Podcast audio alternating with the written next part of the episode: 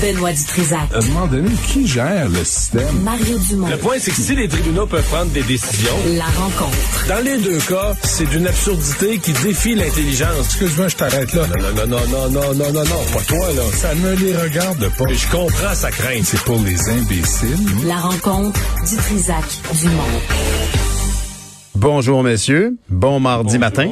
Allô? Alors aujourd'hui, on a un point de presse un petit peu euh, imprévu qui arrive à 17h lors des grandes annonces. Est-ce que vous croyez qu'on va annoncer euh, un resserrement des mesures à prévoir, une campagne de vaccination euh, qui va être modifiée? Est-ce qu'on gage? Est-ce qu'il y a une, euh, est-ce qu'il y a une gageure sur la table? Est-ce que, savez-vous quoi? Moi, je pense qu'on va, euh, on va fermer la, la frontière avec l'Ontario. Ah oui? Je ne sais pas. Je dis ça de même, mais hey, 6 000 cas en deux jours en Ontario? Euh, puis Nouveau-Brunswick a fermé euh, en janvier dernier la frontière avec le Québec parce que il y avait des éclosions, des incendies partout, là, des incendies de COVID. Euh, Qu'est-ce qu'on fait face à l'Ontario? Je veux bien qu'on resserre, là, mais si les gens débarquent ici euh, de l'Ontario alors que c'est en- c'est c'est complètement, ça Mais, dérape là, complètement. Là. Ça sera pas évident. proportionnellement, nos populations, j'ai peur qu'on va être pas loin d'eux dans, dans quelques jours.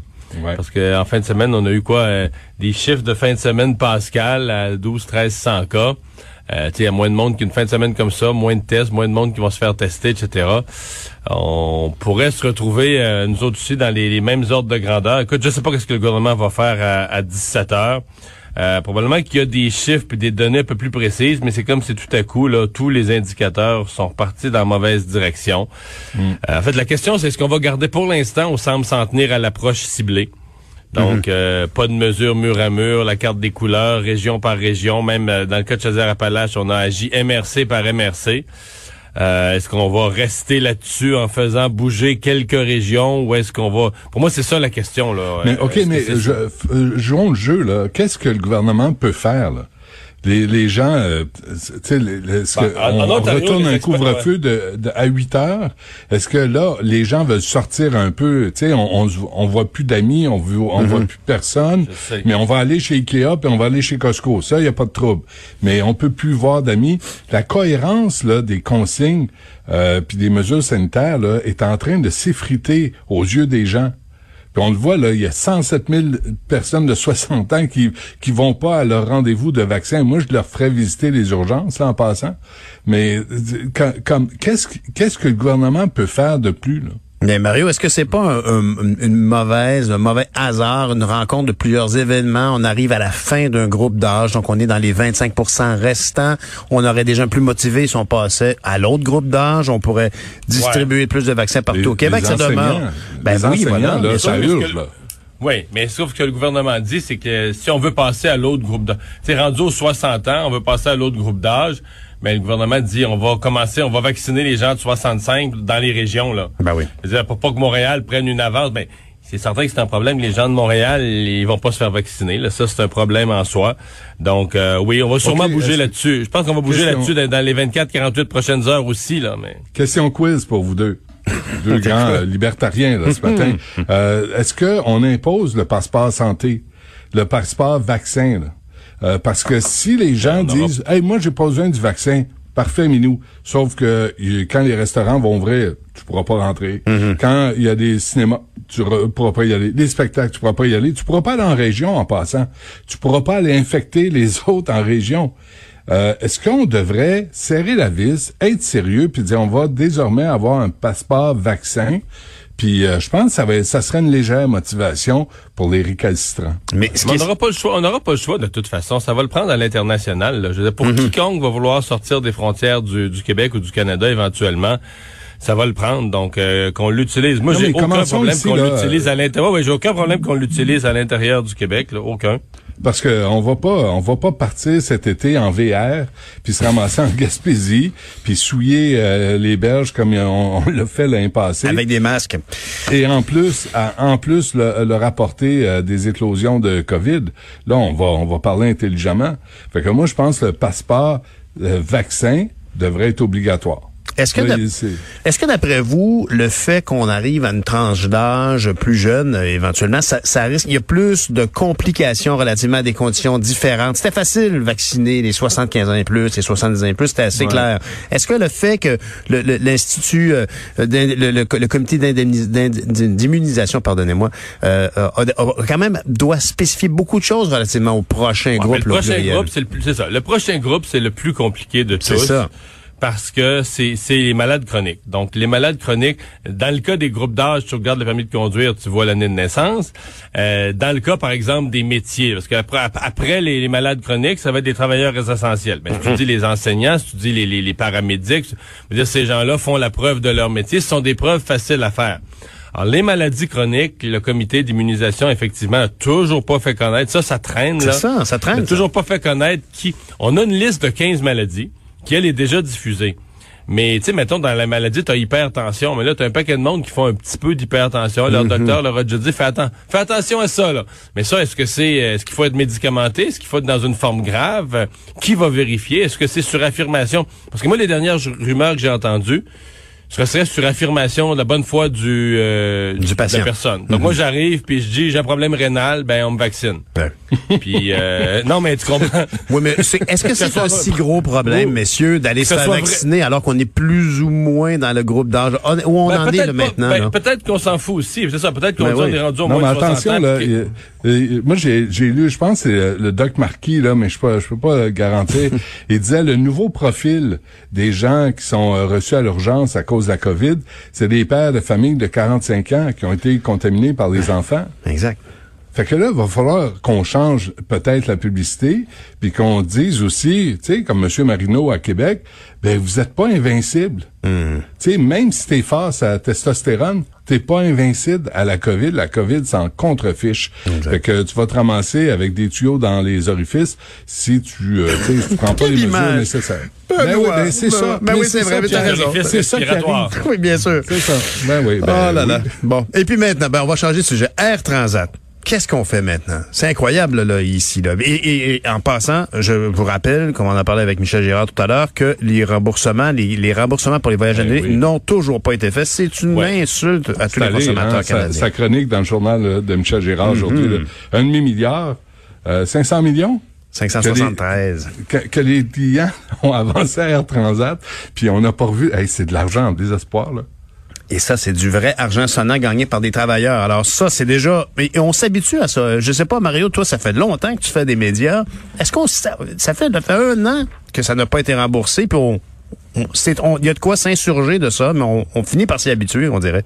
Mais ouais, mais dans le cas de la transaction, la question du non-remboursement des billets nous rappelle à tous que c'est parce que le gouvernement n'a toujours pas réglé. Le Canada est le seul pays du monde qui n'a pas aidé son industrie aérienne. Euh, la plupart des pays ont demandé le remboursement des billets au moment où ils ont versé le programme d'aide. D'ailleurs, le Canada avait dit neuf mois plus tard, là, mais il avait dit la même chose. Il avait dit, bon, ben nous, là, on va rendre l'aide euh, conditionnelle au fait que les clients aient été remboursés. Mais l'un et l'autre ne sont pas arrivés, les compagnies n'ont pas été aidées et les clients n'ont pas été remboursés. Mais là, le fait est que euh, Air Transat se retrouve euh, vraiment dans une position fragilisée. Et les gouvernements, les deux en passant, ont un rôle à jouer là-dedans. Euh, D'abord, le gouvernement canadien. C'est incroyable que c'est l'Europe qui a joué, qui a, qui a bloqué ça sur le point de la concurrence. Euh, que au Canada, on a tout laissé. L'impression que ça donne, c'est qu'Air Canada au- fait la loi au Canada, tout simplement. là, Qu'il n'y a, pas de- qu'il y a pas de protection des consommateurs, qu'il n'y a pas de gestion de la concurrence, que c'est Air Canada. C'est Air Canada qui est le ministère, c'est Air Canada qui gère. Et euh, c'est... Là, mais, puis le gouvernement du Québec a avalé le coulet d'Air Canada complètement aussi, malgré que M. Legault, le premier ministre, soit un des fondateurs d'Air Transat. Et là, ils ont tous l'air fous. Air Canada, qui veut plus de la transaction, qui profite d'ailleurs de, de la Commission européenne pour dire, bon, ben regarde, là, ça, on s'en débarrasse de la transaction, puis Transat, on s'en fout.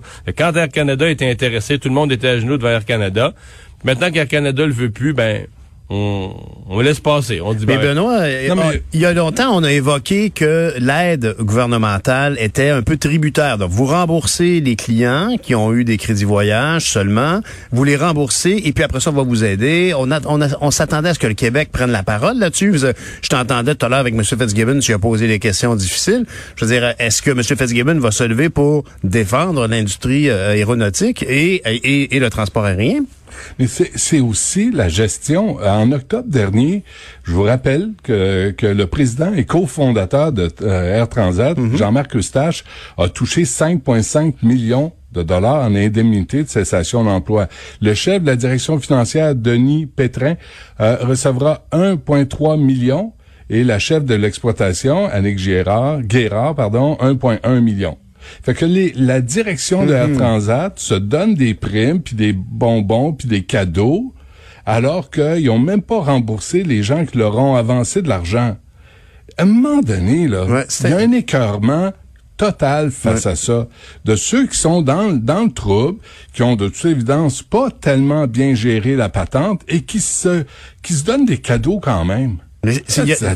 C'est- vraiment, oui, c'est ça, c'est indécent. Le mot est juste ici. Là. Ces gens-là euh, se font payer. C'est donc ça leur enlève un petit peu de motivation de régler des problèmes. hein. Je veux dire, ils peuvent s'en aller euh, take the money and run. Qui les règle, qui les règle, qui les, qui les règle pas, là? Euh, Ils ont eu ils, ont, leur ils, ont, ils, ont le- ils ont leur prime pareil.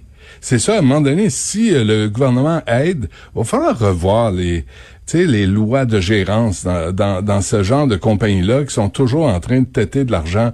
Tu sais, là, on veut, là, on veut les aider, on veut les acheter. Pierre-Carl Péladeau va peut-être acheter Air Transat. Mhm. Mais encore là, là, il y a, quand il y a des dettes, puis c'est des gens qui ont avancé de l'argent en, en pensant qu'ils qu'ils allaient partir en voyage. Ben ouais. Et là, tout à coup, ils remboursent pas. Ils ont fait quoi avec ce, ce demi-milliard-là, Air Transat? Il l'a placé, puis euh, il récolte les profits? Mario, il y a des gens qui ont, euh, qui ont évoqué que aider l'industrie aéronautique, donc aider l'industrie aérienne, c'est aider beaucoup le Québec. Puis dans cette impression de Québec bashing, ça aurait été mal perçu que le gouvernement libéral intervienne trop rapidement. Là, on parle plus de trop rapidement. là. Ça fait un an et demi. l'industrie- aérienne, c'est tout le Canada. Un. Mm-hmm. Euh, deux, euh, trouvez-moi les pays qui l'ont pas fait. Là. Dire, L'industrie aérienne, c'est un peu la même chose qu'à un autre niveau. euh, quand on fait des, quand on a eu des confinements, qu'on a aidé l'industrie, par exemple de la restauration, on dit la pandémie frappe très, très, très durement certains secteurs en particulier. Puis au niveau du, du- du Canada, comme de tous les pays du monde, l'industrie aérienne, euh, je veux dire, le, pourcentage des avions qui sont cloués au sol est impressionnant Ben depuis oui. un an. De- donc, euh, est-ce que... dans le cas du gouvernement ca- du gouvernement américain, là, ça a pris quelques mois. C'était fait au printemps. Et les, les, quand je dis c'était fait, l'aide à l'industrie aérienne s'était fait et le remboursement des consommateurs s'était fait aussi après à Mm. peine quelques mois. Donc nous, ça fait plus d'un an au Canada. Il n'y a rien de réglé. Mm. Mais là, Mais Air qui Transat, paye? Mais qui paye tout ça, là? C'est les consommateurs. 2008, c'est les consommateurs. Là, là, c'est Ben les, oui, les, les mais industries, ça- mais là, ça, suffit, là. Ça, ça, ça va faire. Parce que pendant ce On, temps-là, on les on a fait directeurs... collectivement un prêt sans intérêt. Ben oui, c'est ça. Puis euh, Ben, donnez-vous des primes, les amis, parce qu'on vous a avancé de l'argent que vous ne remboursez pas. Euh, c'est pas loin, excusez-moi là, mais c'est pas du vol, mais je sais pas comment qualifier ça. Souvenez-vous en 2008 quand on a sorti les banques du trouble. Regardez comment les banques se comportent en. Oh, je le dis-tu? Je le dis pas. Je le dis pas. c'est- on, on revient de Pâques, là, je vais surveiller mon langage. Bravo. Mais regardez, moi j'ai reçu une offre de, de nouvelle carte de crédit à 27% les banques, là, alors que le taux directeur même pas à 1 Là, les banques on, se sont frottés les mains avec euh, la COVID, avec la pandémie. Puis c'est c'est pareil, c'est qu'on revoit jamais les règles de gestion de ces compagnies-là. Ouais. Les gars, je pense vraiment cette semaine là, c'est surprenant qu'il n'y ait pas des gens dans les rues après tant de- après d'un an pratiquement de, de- de gens qui ont eu des crédits voyage et puis on peut s'inquiéter de la santé financière. Ça vaut quoi un crédit Ouais, voyage ben, dans une entreprise qui est un peu en Ouais. péril sais? Ouais, mais il faut penser aussi aux employés. là. on parle beaucoup de crédit voyage, mais les Mhm. employés d'Air Transat qui sont dans un niveau d'incertitude euh, sans précédent à ce moment-ci et euh, qui, qui, je, veux dire, je voyais le- le- le- les porte-paroles du syndicat euh, quand même assez critiques des, des deux niveaux de gouvernement. là. Absolument. Avec ça serait le fun parce que on pourrait, on pourrait entendre Cube Radio sur Air Transat, là. Ben oui. C'est ça, ça va jusque-là, la convergence. Bon, La convergence. parlons, parlons de boissons énergisantes. Quand même incroyable. Ça frappe l'imaginaire quand même de voir ça dans le journal. Une jeune femme de 24 ans qui dit, là, écoutez, il va falloir faire quelque chose parce que moi, j'ai été accro à ça depuis mon adolescence. Regardez-moi l'état des dents. Mais c'est un sujet qui revient, hein. C'est un sujet qui revient depuis euh, plusieurs années. Euh, puis, euh, puis c'est pas comme si Santé Canada était pas au courant des effets secondaires par ces énergies, ces boissons énergisantes. Je vous invite à aller voir Coca-Cola Energy, energy.ca.ca. Euh, conquérir ton quotidien. M'a dire là, ils te craignent les jeunes et tout ça c'est en vente pour les jeunes. Mais on parle pas, puis on devrait obliger sur les canettes euh, f- fluorescentes là, de ces boissons énergisantes, Oui, on devrait euh, dire euh, il va avoir des maux de tête, enflure de visage, perte de conscience, hallucination, palpitations euh, cardiaques et autres euh, effets secondaires sérieux. Mais ça, on devrait l'obliger. On devrait le mettre sur le produit. Parce que là, Santé Canada, la mise en garde de Coca-Cola dit pas plus de quatre canettes par jour. Quatre. Écoute, en termes de café, Mario, si je me souviens bien, là, c'est comme si tu prenais 20 cafés dans la journée, ça. Là. Euh, honnêtement, je, oui, je C'est que monstrueux, beaucoup, je là, la je caféine pas qu'il y a si c'est là-dedans. autant que ça. En, en Ça, campagne euh, électorale, Mario, en prenais-tu? Hein, euh, non, je suis pas, un- je suis pas un adepte des boissons. Écoute, euh, je suis pas un adepte des boissons énergisantes. Je sais pas que je n'en ai jamais pris, mais d'après moi, j'étais en bas de, j'étais en bas d'une douzaine dans ma vie là. Non, mais c'est c'est parce que euh, à ce compte-là, la cigarette. C'est vrai que la cigarette, il y a des avertissements. Ben Peut-être oui, oui. mettre des avertissements Ben oui. de santé. Non, mais ça, ça mais, vise mais, mais c'est le genre d'affaires, je suis sur la responsabilisation des individus aussi. Là, des produits Ben, à existent. 12 ans, à 13 ans, Mario. Tu sais, moi, le, le cas de la, le cas de la jeune fille là, dans, dans le journal aujourd'hui, là, je je suis obligé de me demander où, où les parents ont pas vu que cet enfant-là euh, buvait que ces cochonneries-là? Ouais, c'est- c'est- ça peut être perçu un peu comme un, un coke. tu sais. Ça a été beaucoup banalisé, en tout cas, ces boissons-là. Je veux dire, Ben, moi, je, je racontais ouais. déjà de mes amis là, qu'il il buvait que ça, il dormait à peu près pas. Il s'est retrouvé à l'hôpital avec, euh, tu sais, comme Ah le oui. système vidé. Il y avait juste les nerfs qui tenaient debout. Là, Non, mais il y a des gens qui se retrouvent à l'hôpital parce qu'ils sont alcooliques aussi. Tu sais, n'importe quoi que tu surconsommes, euh, t'es Non, responsable. mais Mario, c'est pas pareil, là. C'est parce qu'on vise les jeunes, puis on le sait depuis des années. Puis c'est ça le marché principal. Puis tu regardes les canettes, puis sont faites euh, pour accrocher l'œil des jeunes. Puis c'est euh, c'est addictif, ces saloperies-là. Là. C'est plein de sucre, c'est plein de caféine. Puis c'est des grosses compagnies comme Coca-Cola qui en font la vente. Fait que moi dire quelque chose, Ben, ils il y a des savent comment il y a des mettre en petites compagnies marché. québécoises aussi, là. Euh, Oui, oui, aussi. Mais il y a tout un mouvement là-dedans, puis c'est comme c'est banalisé, euh, consommer les boissons énergisantes. là. Le cas qu'on voit aujourd'hui dans le journal, c'est une chose, mais il y a un autre cas d'un jeune de 21 ans qui, s'est- qui est mort noyé à 21 ans parce qu'il buvait ce genre d'énergie, de boisson énergique-là, énergisante-là, puis il, il a, il a plongé dans un lac, puis il est jamais remonté parce qu'il a fait une crise cardiaque en plongeant.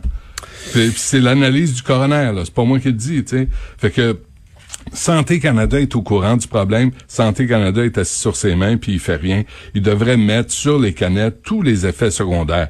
Pas les interdire, mais dire ce que ça fait. Mais tu penses-tu vraiment que les jeunes euh, arrêteraient d'en prendre parce qu'il y aurait des avertissements? euh?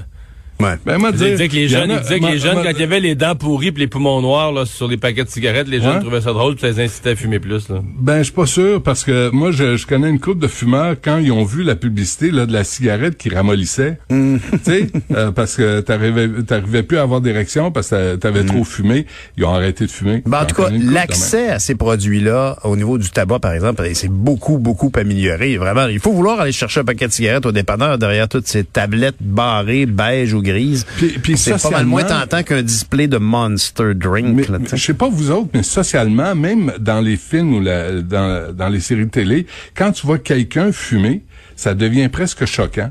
C'est comme anormal. un jour, ça sera pareil avec les boissons énergisantes. Tu vas Ben, gagner. Benoît.